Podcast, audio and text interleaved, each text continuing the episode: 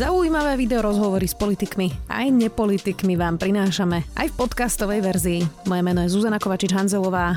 Vítajte pri relácii Rozhovory ZKH v audioverzii. My nikam neodchádzame. Čítajte sme SK aj po voľbách. Výhodné prémiové predplatné s 50% zľavou nájdete na zme.sk lomka voľby. Prémiové podcasty, čítanie bez reklám a stovky e-knih na stiahnutie iba za 12 eur na 12 týždňov zme.sk lomka voľby. Na Slovensku sa začal maratón politických rokovaní. Robert Fico má 14 dní na to, aby priniesol prezidentke väčšinu v parlamente. Hlas Petra Pellegriniho môže vyjednávať aj so Smerom, aj s progresívnym Slovenskom. Ako bude Slovensko vyzerať najbližšie 4 roky? Prečo neúspeli maďarské strany? A ako vlastne vyzerajú koaličné predvolebné rokovania? Spýtam sa Belu Bugára, bývalého predseda Mostu. Vítajte. Dobrý deň, prajem. Ďakujeme veľmi pekne, že ste prišli. Pán Bugár, ako sa rokuje s Robertom Ficom?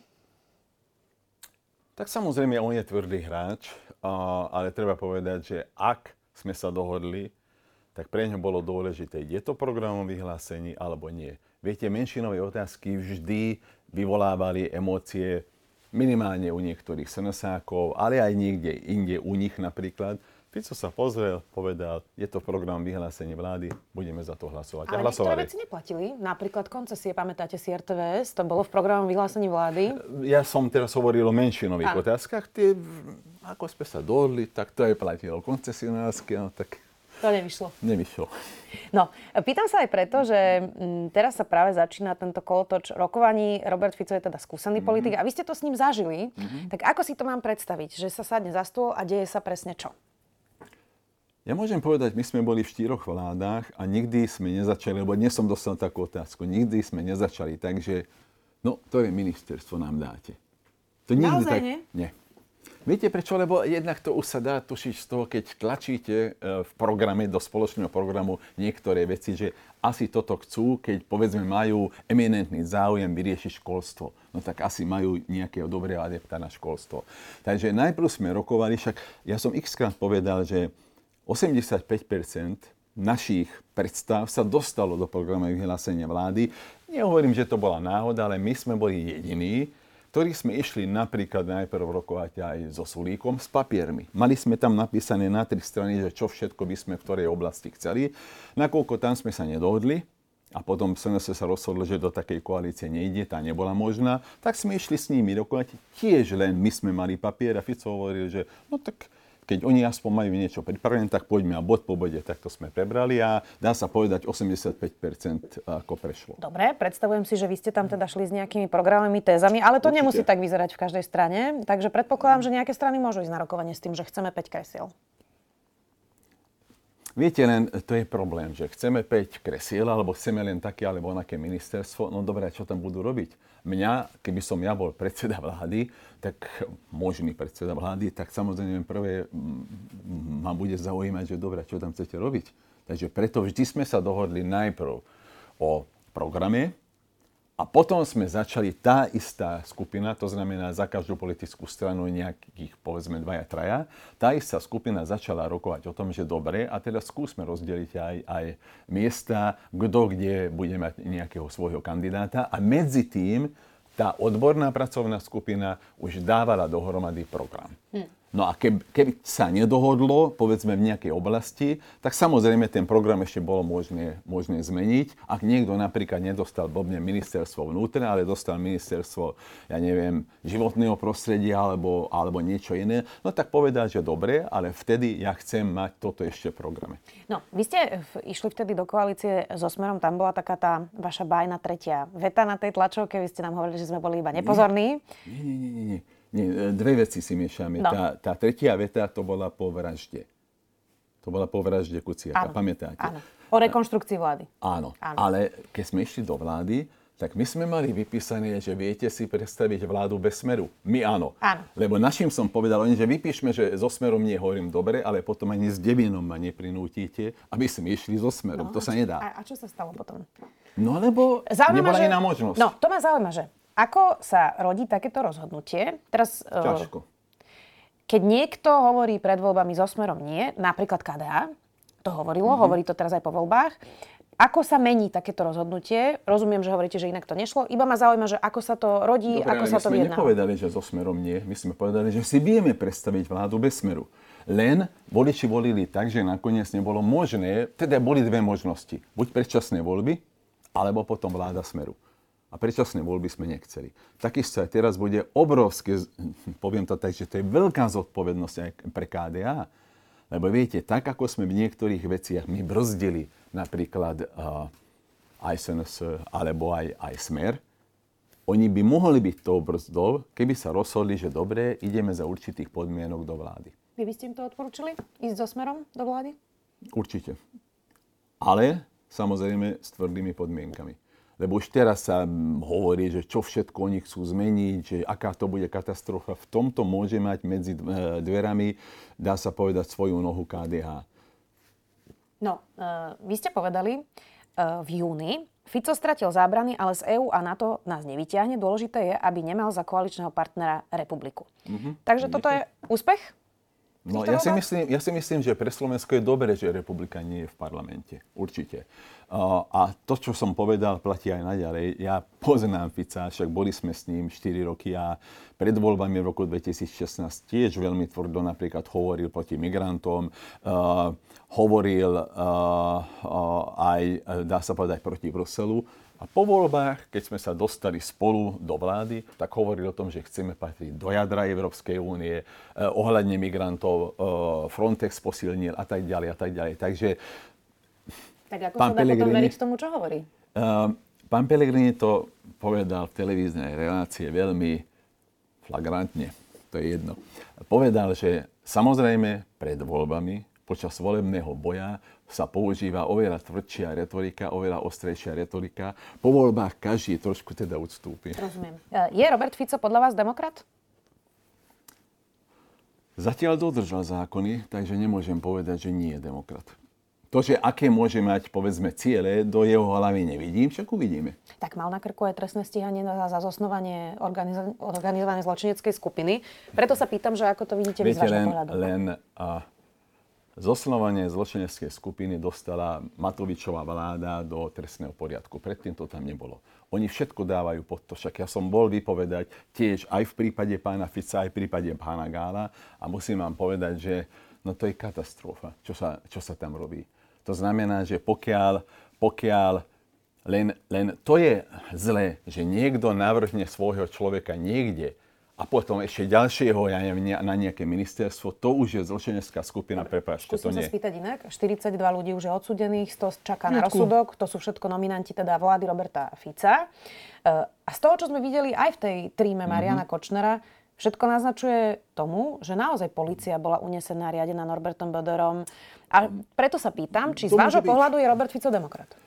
Viete čo, ja si myslím, ja, ja ho nechcem nejak očistiť, lebo to je jeho vec, ale ja si myslím, že o niektorých veciach ani nemusel vedieť. Možno, že vedel, ale ja napríklad viem, že koľkokrát vystupovali niektorí nie najlepší ľudia v mojom mene, napríklad v okrese Dunajská streda a sa vyhovárali na mňa. A o tom som ani nevedel, až po voľbách mi povedali, že vieš, na ten chcel toto a toto a, a že vraj ty si to chcel. Neviem vám povedať. Jedno je isté, že aj keď on vedel o všetkom, teraz bude veľmi ostražitý a podľa mňa už toto robiť nemôže ani nebude. No, on otvorene hovorí, že ak sa mu podarí zostaviť tú vládu, tak Štefan Hamran pôjde prvý a hneď potom aj Daniel Lipšic, že ich treba teda vymeniť. Tak preto sa pýtam, či je podľa vás demokrat? Viete čo, dokonca Hamran, však Hamran samozrejme, že musí odísť. Každá vláda, okamžite robí, dá sa povedať, na tých úrovniach, a dokonca predchádzajúca vláda uvoľnila absolútne ruky, ešte môžete vymeniť aj, aj vrátnika. To je bobosť e, Matoviča a Hegera, ale dobre. A, my sme prijali zákon, pamätáte sa na to, ešte Saska vtedy tlieskala, že nemôže podliehať uh, šéf policie ministrovi. Áno, ono to vtedy zabetonovala Tibor Gašpara, to bol ten problém, ale mm. skúsim sa inak spýtať. Dobre, tak no sa, a teraz tak dáme... oni to zmenili, áno, to znamená, že to bez problémov to Áno, je to ministrová nomini- no. nominácia, tak, ale sústreďme sa skôr na toho Daniela Lipšica, lebo to nie je politická mm. nominácia, to sa volilo v parlamente na dlhé roky.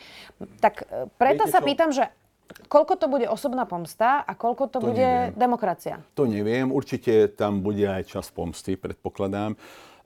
ja, ja vám poviem tak, ako vnímam pána Lipšica. Súhlasím s tým, dokonca nech som to čítal, neviem, či práve nie je v smečku, že politik by sa, aktívny politik by sa nemal stať, povedzme, špeciálnym prokurátorom. Absolútne s tým súhlasím. A môžeme hovoriť napríklad o, o previerke, akým spôsobom dostal. Môžeme hovoriť o nejakej podmienke. Ja byť Lipšicovi odstúpim a takto zachránim uh, špeciálnu prokuratúru. Čo keď niekto sa rozhodne, budúca vláda povie, že špeciálna prokuratúra nebude samostatná, ale bude pod generálnym prokurátorom. Viete, keď neodstúpi, tak toto sa môže stať, lebo podľa mňa budú tlaky na výmenu pána Lipšica. Hmm. Tak veď to otvorene Robert Fico hovorí. Mm-hmm. Ako vážne brať príklon Roberta Fica k Viktorovi Orbánovi? Viete, on podľa mňa veľmi dobre vidí aj to, že Orbán aké možnosti má. Len on už také možnosti nebude mať. On už nemá šancu dostať pod seba, povedzme, médiá, tak ako, ako to urobil Orbán vtedy. Teraz už píšeme rok 2023, kým vláda začne vôbec teda fungovať už v 2024. Médiá sú dosť samostatné a neviem si predstaviť, že takýmto spôsobom podmaní pod seba, povedzme, väčšinu médií. To asi nie. Tak ústavnú ale, väčšinu nebude mať, ako mal To Viktor áno, Orbán. ale na niektoré veci netreba ústavnú väčšinu. No, napríklad, napríklad na, na zákon... zmenu volebného zákona. Myslíte si, no, že by to urobil?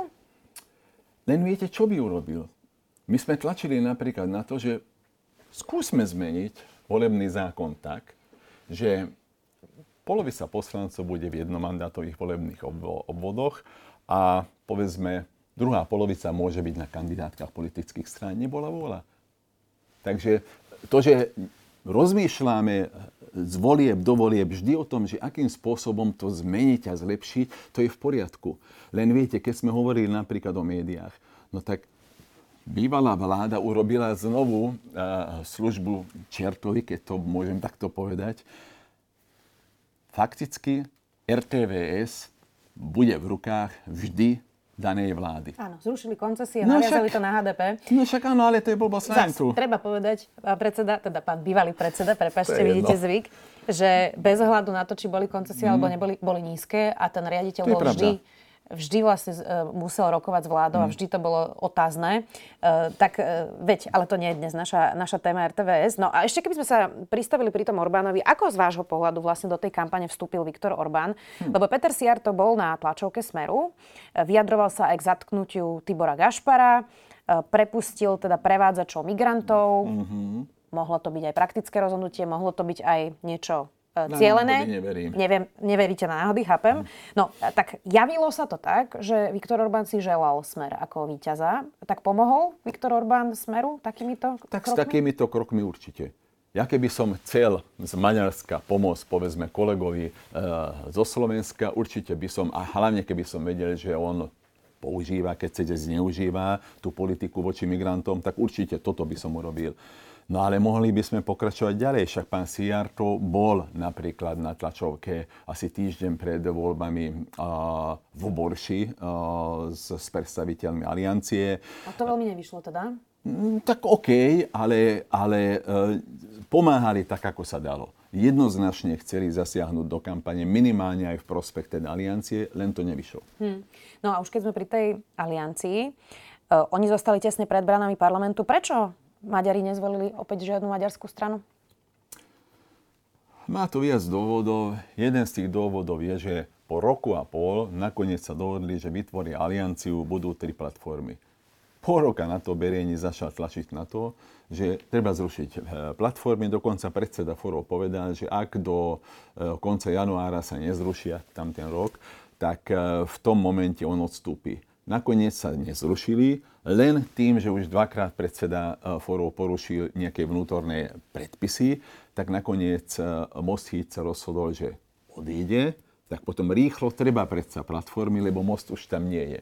Tak viete, ak chcete ukázať voličom, že máme silnú stan, stranu, stabilnú, tak nemôže byť takéto šarvátky. Dobre, ale Toto čo to boli? EGA, alebo peniaze, alebo Orbán? Čo tam bol vlastne ten hlavný Viete spor? čo, Orbán v tomto prípade nie, lebo viem, že napríklad niektorí z Maďarska, z maďarskej vlády im dohovárali, aby neurobili to, čo urobili, aj napríklad s, s pánom Dímeším. Oni vymenili fakticky Mosíc za Dímešiho a teraz, keď si zoberiete, že skoro o 3% bola vyššia účasť, a, a Aliancia získala oproti tým minulým voľbám o 17,5 tisíca viac hlasov. E, niečo doniesol určite e, Dímeši a pritom my sme v roku 2020 Moshid malo 60 tisíc hlasov. Takže oni nezískali tieto hlasy. Nezískali preto, lebo neustále útočili a urážali Mostiakov, zradcovi a tak ďalej. A nehovoriac o tom, že každý si musí uvedomiť, že už aj slovenské strany majú na, vašej, na, na svojich kandidátkach svojich vlastných Maďarov.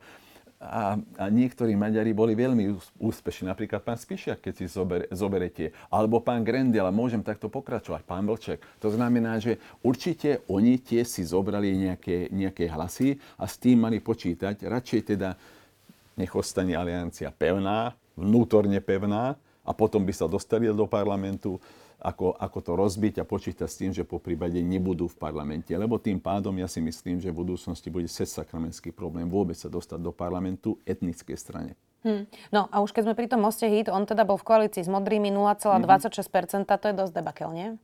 To je katastrofa, nie debakel. To je katastrofa, aj keď samozrejme mohol by som ukázať nejaké, nejaké SMS-ky alebo, alebo nejaké správy uh, z Facebooku, kde mi bývalí naši voliči písali, že áno, že my sme mohli vždy most, ale vzhľadom k tomu, že aj tak nemáte šancu sa dostať, radšej budeme voliť. A boli takí, ktorí povedali, že budeme voliť PS, lebo sa bojíme Fica, ale boli aj takí, ktorí povedali, že nechceme tu nejaké liberálne témy, PS a tak ďalej, budeme voliť Fica. Takže áno, rozutekali sa uh, voliči. No a ako sa pozeráte na výkon Mikuláša Zurindu, lebo v podstate ho predbehla aj strana Piráti a komunistická strana.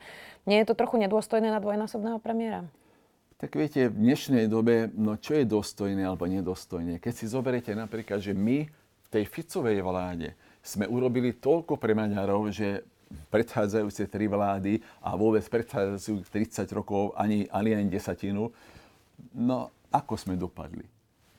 Takže v politike vďačnosť neexistuje. Takže z toho hľadiska, ja verím tomu, čo Zurinda, pán Zurinda povedal, že toto je len začiatok, takže bude pokračovať... Pro... Bude čo pokračovať... Nie, bude pokračovať v projekte, to znamená vybudovanie strany, základných štruktúr a tak ďalej, e, ktorá môže byť minimálne, povedzme, tak ako, ako v Nemecku CDU, CSU, lebo predpokladám, že takisto aj pán Šojmoš hovoril o tom, že to isté bude robiť. Takže uvidíme, ak, ak tak majú 4 roky.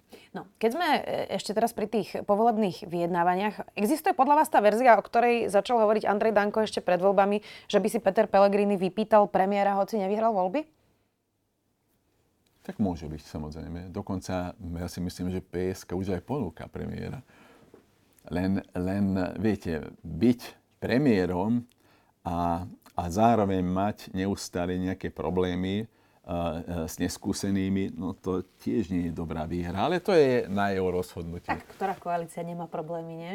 To je v poriadku, len e, problémy skrz to, že máte neskúsených ľudí, ktorí vám robia problémy preto, lebo nie sú skúsení, tak to je niečo iné, ako koaličný partner vám urobí na svál, lebo chce niečo, poviem, poviem to tak, si vydolovať pre seba. Teraz nemyslíte ako balík peňazí, ale hoci čo. Mm-hmm. No, ako vidíte šancu Michala Šimečku, že by teda presvedčil Petra Pellegriniho? Viete čo, 20 Najväčší problém sa javí, okrem toho, ak už by presvedčil teda mm. Petra Pellegriniho, presvedčiť KDH. Mm-hmm. Uh, vy ste už boli teda v koalícii aj s KDH. Ako sa dá dohodnúť na takej fundamentálnej veci, ako sú teda napríklad ľudské práva, teda kultúrno-etické témy, čo sú napríklad teda registrované partnerstva, ktoré sú pre obidve tie strany rovnako podstatné a nie je tam žiadny mm. priestor na diskusiu? No, my sme boli vo vláde aj z KDH, aj z OSAS. A viem, že Saska chcela vtedy neviem, či už aj vtedy nie je registrované partnerstva, ale minimálne ako uvoľniť e, tie prísne tresty ohľadne marihuány. A KDA to odmietlo. KDA chcelo niečo e, s Vatikánskou zmluvou. E, to zase odmietli Saskári, ale povedali, dobre, vám jeden bod vypadol veľmi dôležitý, nám jeden bod vypadol dôležitý, tak dobre, ideme ďalej. Len e, tu je toľko pre jednotlivé strany dôležitých bodov, že si aj neviem predstaviť, že ako by mohli vládnuť. Ako si vysvetľujete to, že v časoch, keď vy ste boli z KDH v koalícii, tie kultúrno-etické témy neboli ešte téma číslo jedna? Ono to vyzerá, že v poslednej dobe pri kresťanských demokratoch e, práve interrupcie alebo LGBTI ľudia a ich práva sú nejaké témy, ktoré sú hlavné v tej kampani, veď superia teda predsa aj s Annou Záborskou, ktorá je v Olano. Mm, ako sa to stalo, že mm, z nejakého programu, kde KDH riešilo aj rodinnú politiku mm-hmm. a školstvo, e, tak zrazu je to vlastne obmedzené iba na tie kultúrno-etické témy? No viete, akcia vyvolá reakciu. To znamená, že ak máte na druhej strane nejaké politické subjekty, ktoré neustále hovoria o dôležitosti napríklad e, registrovaných partnerstiev, o dôležitosti povedzme e, práve LGBT komunity e, a na druhej strane máte takých, ktorí to odmietajú, tak to je stred tých kultúrno-etických, dá sa povedať, problémov a toto je zlé. Preto ja som asi dva mesiace pred voľbami už hovoril o tom, že to je najhoršie, keď niekto pretláča tieto témy. Musí pretláčať témy, ako riešiť povedzme ekonomiku, ako riešiť sociálne problémy, ako riešiť zdravotníctvo. Potom budem chápať, že tam je nejaký prienik. Ale keď bude pretláčať aj jedna, aj druhá strana práve tieto témy, tam prienik nenájdú je jedna vec, ktorú hovoria viacerí komentátori, že ak by sa hlas teda nakoniec rozhodol vstúpiť do koalície so Smerom, mm. že ich to požerie, že ich to pohutí e, a že by to bolo teda na 4 roky, pretože možno by ten volič už nevidel rozdiel medzi Smerom a hlasom. Um, hrozí toto z vášho pohľadu, že keby hlas vstúpil do tej koalície, tak je to vlastne jeho koniec? Vždy to hrozí každému koaličnému partnerovi, keď má na, povedzme, na druhej strane partnera, ktorý je veľmi agilný, veľmi aktívny v niektorých témach. To vždy hrozilo. To znamená, že to je jedno, či je to smer alebo hlas, to môže byť hocikto, to môže byť aj PS a SAS. Môžu mať e, rovnaké názory na niektoré veci, ale ak PS bude aktívnejšie, zobere nejaké hlasy samozrejme Saske. Takže áno, môže sa stať, ale to vždy záleží aj, aj od tých ľudí, ktorých má za sebou, povedzme v tomto prípade pán Pelegrini. Ako budú podchytávať tie témy, ktoré, ktoré sú aj chlebovými témami, ako budú nejakým spôsobom reagovať na niektoré návrhy, povedzme, svojho koaličného partnera. Hmm. No eh, a ešte tu potom teda SNS, hoci som pochopila, že vy preferujete tú verziu, kde by bolo KDH, rozumiem tomu správne. Ja hovorím, že KDH má obrovskú zodpovednosť. Áno. No, ono totiž, čo sa Andrejovi Dankovi stalo to, že on je jediný z SNS na tej... To nie je eh, problém. Nie je to problém? Prečo však? Ak sa dostane do vlády, tak samozrejme niektorí z tých ľudí určite budú v niektorých, ja neviem, možno, že štátni tajomníci. No tak nastupujú jeho ľudia. No, uh, neviem, či ste videli ten zoznam tých ľudí. Sú tam aj ano. pomerne bizarné ano, osobnosti dezinformačného uh, charakteru. Um, tak uh, je to dobrý nápad ísť do koalície so stranou, kde sú aj takíto nováčikovia, ktorí boli tvárami dezinfoscény? Tak ja by som s tým mal problém, ale to musí povedať, či povedzme e, pán Pellegrini alebo, alebo pán Fico, že či pre nich je to problém. Alebo tých ľudí nejakým spôsobom potom dostanú na nejaké menej dôležité posty. To sú napríklad aké? No však práve rozmýšľam, že štátny tajomník tiež je dôležitý post. No veď preto sa pýtam, že kam ako keby, lebo ja mám pocit, že vlastne aj tie štátne podniky sú dôležité, je tam veľa peňazí, že to nie je úplne banálna vec, tak kam odpratať takýchto poslancov? Ani si neviem predstaviť, že by povedzme poslanec sa dostal na čelo nejakého štátneho podniku. To, to už je rozdávanie tých trafík, to, to, to by som okamžite kritizoval, hm. ale, ale neviem, no tak možno, že urobíte na nejakom ministerstve dvoch štátnych tajomníkov a jeden bude menej dôležitý. Neviem, vymýšľam si. Rozumiem. Keby ste si mali e, typnúť, kto to nakoniec zloží, aký je váš typ?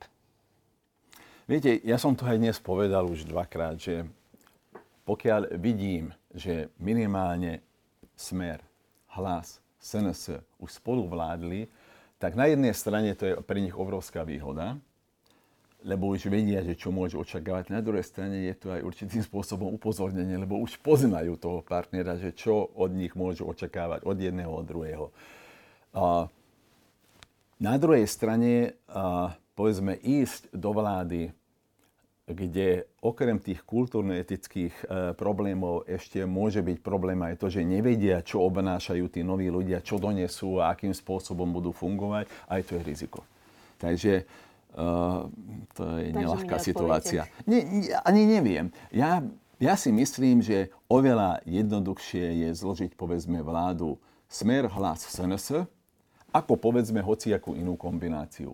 Ale ja nehovorím, že to preferujem. Ja len z hľadiska tej skúsenosti vidím, že... Myslím. Áno, pragmaticky asi to by bolo najjednoduchšie. Či to tak bude? A čo by bolo najlepšie pre Slovensko z vášho pohľadu?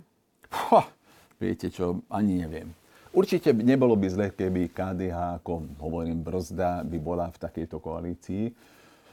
O, samozrejme musí sa vysporiadať s tým, že no dobre, ale keď bude v takej koalícii, to bude ústavná väčšina a, a v niektorých prípadoch, e, keby tam bola SNS, a v niektorých prípadoch by sa mohlo stať, že že nepotrebujú ich hlas. To ale znamená, môže to, co... byť aj verzia bez SNS. Uh, môže byť, ale musia sa, tak, áno, musia sa tak rozhodnúť. Preto hovorím, že neviem vám zatiaľ povedať, aké, aké sú možnosti, len, len špekulovať môžeme.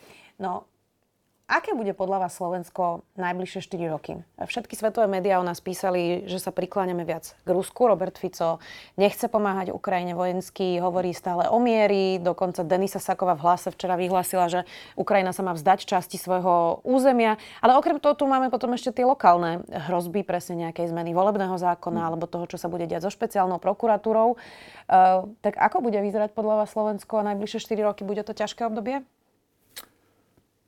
Pozrite sa, samozrejme, niektorí sa pozerajú na zmeny, povedzme, ja neviem, spravodlivosti, nádejov. Niektorí už teraz bubnú, že bude zle. To, to vždy záleží od toho, ako sa na to pozeráte. Ak ste kritickí voči smeru, tak určite budete kritizovať, že to, čo urobili, urobili preto, lebo chcú sa pomstiť. Čo môže byť, ale nemusí byť. Ale, ale z hľadiska, povedzme, uh, Rusko, ukrajinskej vojny, to nebude jednoduché, lebo ja tomu chápem, že treba to mierovým, nejakým mierovými rokovaniami to, to ukončiť. A len to ukončenie fakt by znamenalo, že by sa museli zdať časti územia. A Ukrajinci hovoria, že ani piať pôdy. To znamená, že to sa takto nedá ukončiť. Otázne je, dokedy zahraničie, a nemám na mysli len Ameriku, bude dodávať zbrane a dokedy Ukrajinci budú, budú ochotní zomierať. Zatiaľ to vyzerá tak, že to, že robia e, pár metrov dennodenne a zatláčajú tých okupantov, to im, to im asi zatiaľ ja stačí. Ja tomu úplne rozumiem. Ja vôbec som tu nechcela teraz robiť analýzu no. vojny, ale Napríklad aj v kontexte toho, že aj vo vašej koalícii Andrej Danko ako predseda mm-hmm. parlamentu chodil rečniť do Ruskej dumy. Raz tam bol, ja neviem, či ešte bol. Potom sa stretával, bol aj na tej prehliadke Áno, s Putinom. Uh, tak keď by sme tam mali tú mm-hmm. SNS-ku, ešte aj v kombinácii so Smerom, tak budeme takto chodiť na návštevy do Ruska, budeme, uh, budeme vlastne, zmeníme úplne zahraničnú politickú orientáciu, lebo tak sa to teraz na prvú javí. Viete čo, pokiaľ Rusko je na území Ukrajiny, ja si myslím, že ani jeden predstaviteľ budúcej vlády by tam nemal vkročiť. To, to je jedno, či to je SNS, alebo KD, alebo hoci kto. No a poznáte Andreja Danka? No, On tak, má to Rusko rád? Tak môže to mať rád. Ja tiež mám Maďarsko rád, ale to neznamená, že Orbána budem mať rád, viete. Myslíte si, že tam nepôjde, ak by bol predseda parlamentu? To by som sa čudoval, keby to riskol. Fakt? No. Necháme sa prekvapiť. Ďakujem veľmi pekne, že ste si našli čas. Bela Bugár. Ďakujem veľmi pekne aj ja. Ak chcete podporiť kvalitný obsah, ale aj naše videá, najlepšie urobíte, ak si predplatíte denník SME na sme.sk lomka predplatné. A ak chcete, aby vám na budúce žiadne nové video neušlo, stačí, keď nám dáte na našom YouTube kanáli denníka SME odber a zapnete si upozornenia. Ďakujeme. Počúvali ste podcastovú verziu relácie Rozhovory ZKH. Už tradične nás nájdete na streamovacích službách, vo vašich domácich asistentoch, na Sme.sk, v sekcii Sme video a samozrejme aj na našom YouTube kanáli Denníka Sme. Ďakujeme. My nikam neodchádzame. Čítajte Sme SK aj po voľbách. Výhodné prémiové predplatné s 50% zľavou nájdete na zme.sk lomka voľby. Prémiové podcasty, čítanie bez reklám a stovky e-knih na stiahnutie iba za 12 eur na 12 týždňov. Zme.sk lomka voľby.